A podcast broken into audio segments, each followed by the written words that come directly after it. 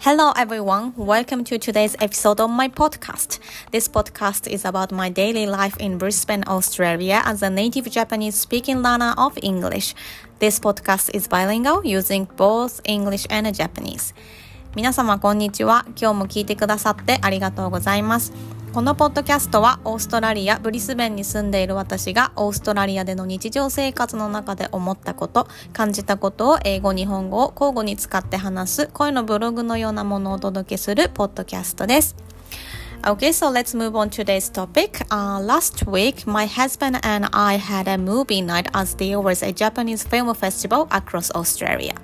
We watched the movie called A Man starring Satoshi Tsumabuki, Sakura Ando, Masataka Kubota, and so on. It was a thought provoking movie and we enjoyed it a lot. However, the date night reminded me that I am not the young generation anymore. I am 34 years old now, just for your information. So, uh, in today's episode, I would like to talk about the reasons why I thought I was getting older and what to do from now. So, hope you enjoy it.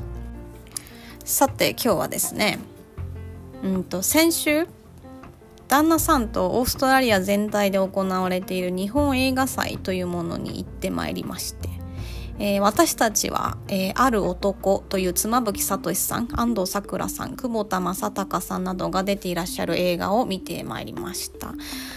とても考えさせられる映画で、あの、すごく楽しませていただきました。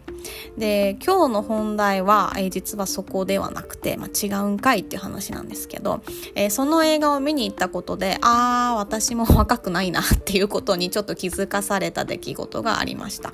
えー、ちなみに私は今34歳なんですけどね。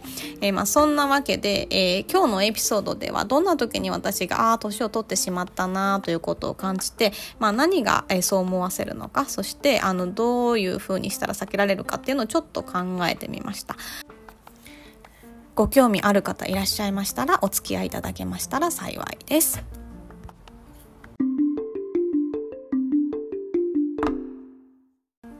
First of all, I would like to talk about our date night for background knowledge. We went to see the movie that started at 9 p.m. Yes, it was a late show. In general, we usually go to bed around 9 p.m., have some time to read, and then fall asleep around 10 a.m. So, considering our night routine, the movie was too late for us. So, in short, we ruined our daily routine. It was okay. We sometimes have different routines, especially on weekends. However, we did not prepare for that as we decided to go to see the movie that afternoon. えまず本題に入る前にですね、えその映画を見に行った人私たちのルーティンについてちょっとお話をしたいと思います、え私たちは先ほども申し上げました通り「ある男」という映画を見に行ったんですが、えその映画は9時からのスタートだったんです。まあレイトショーだったんですよね。で私たちのいつものルーティンはというと、えー、いつも9時頃寝室に行って読書とかをして10時くらいには寝るというですね、えー、おじいちゃんのような生活をしているんですね。えーまあ、つまりですねいつものナイトルーティンを考えると英語の時間はまあとても遅かったんですよ。うん、で、まあ、いつものルーティンを崩したっていうことだったんですよね。えー、ただですね、えー、いつもルーティンに沿って生きているかというとそうではなくて、まあ、たまにはルーティンを崩すことももちろんあります特に週末なんかはよくありますねただですね、いつもルーティンを崩すっていう時は前日までに大体の予定が決まってるんですけど、その映画に関しては当日の午後にレイトショーに行こうって突然決めたので、体力も気持ちも準備ができてなかったんですよね。You may easily imagine that it was so hard to get back to the normal routine. We could not sleep well that night and woke up late feeling exhausted. That next day, we deliberately followed our normal routine, although we just wanted to lie in bed.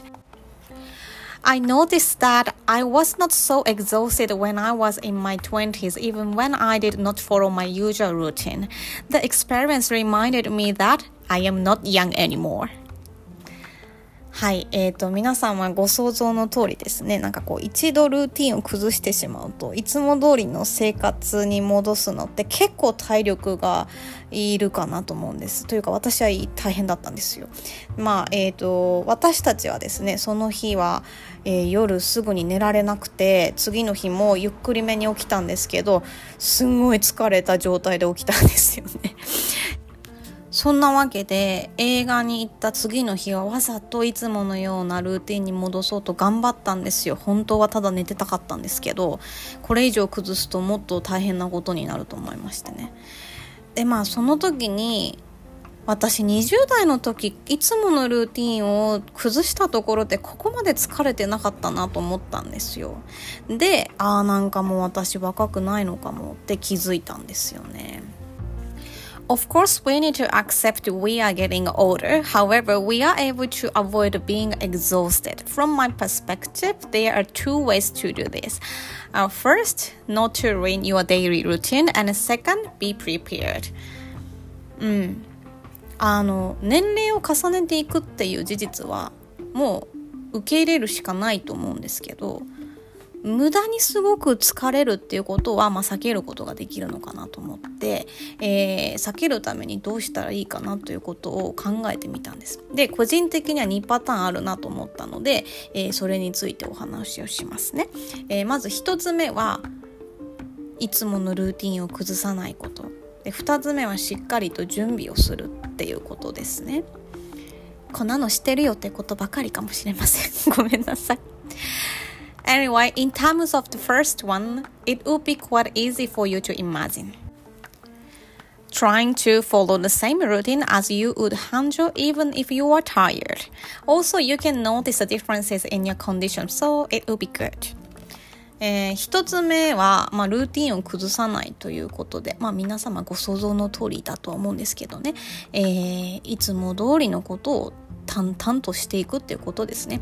まあ、とっても疲れていてもできるようなタスクを、えー、日々のルーティンにしていくという感じですかね。いつも通りのことをこなしていくと自分のコンディションの違いにも気づけたりするのでいいかなと思いましたね。うん However, it is sometimes unavoidable to ruin your daily routine due to a party or family commitment. So, in this case, it would have been better for us to get ready for it.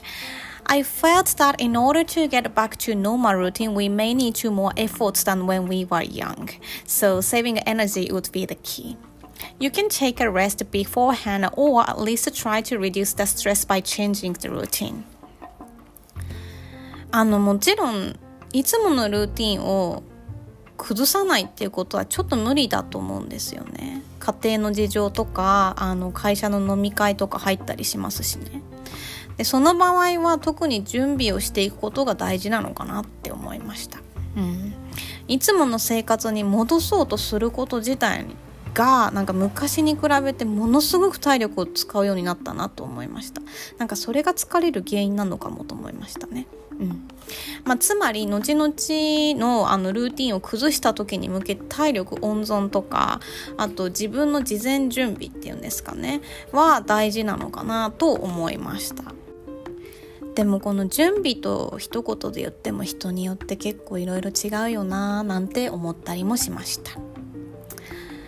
Yeah, it is a bit off topic, but I realized that unexpected things or routine changes happen all the time while you are parenting. This is the reason why everyone is so exhausted and sometimes cannot juggle their daily tasks, which ended up creating a stressful life. I will think about how to deal with it in the future, but I am on your side.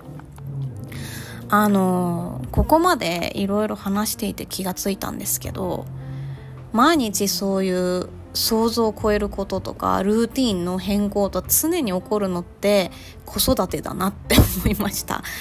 なんかやっぱ子育てしてる方ってすごいですよね。うん。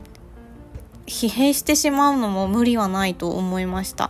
なんかいつものルーティンができないこととかいつも通りに戻すってていうそのタスクがまた一つ増えることが続くってストレスしか感じないのかもしれないと思ってしまいました。まあそういうことでストレスを感じられる方もいらっしゃるんだろうなという感じですね。うん、私もこれについては今後考えていかなきゃいけないんですけど本当に今子育てをねされている方って皆さんすごいなって尊敬しています。うん。So let's summarize today's point. I was talking about the insight that I am not that young generation anymore, which I realized when my husband and I had a late movie night. It would be because not following my daily routine and back to normal makes me put in a lot of effort than when I was young. In order to avoid it, I suggested two things. Number one, following your daily routines as much as you can, and number two, being prepared when you cannot follow that routine beforehand. では今日のまとめに入りたいと思います。今日はですね、旦那と、えー、レイトショーの映画を見に行って、 え、気がついたこと、ああ、私も若くないのかもって思ったっていうことについてお話をしました。えー、これはですね、若い時よりもデイリールーティンを戻すのにもうちょっとこう体力がいるというか、もうちょっと力を入れないと元に戻せなくなったっていうのが原因なのかなという話でした。えそこから無駄に疲れないようにするためにできることを2つ考えてみました。まあ、1つ目はいつものルーティンをなるべく崩さないこと。2つ目、崩さなきゃいけない時は、まあ、事前にしっかり休むとか、その後が楽になるように、えー、心と体の準備をしていくことが、えー、私にとっては大事なのかなと思ったという話でした。That's all for today. Thank you very much for listening to this episode, and I hope you enjoyed today's episode. So, have a fantastic day, everyone, and I will see you in the next episode. Bye! えー、今日も最後まで聞いてくださってありがとうございました。えー、ほぼほぼ皆様ご想像の通りかと思いますが、えー、どなたかのご参考になるか、このエピソード自体を楽しんでいただけたら嬉しいです。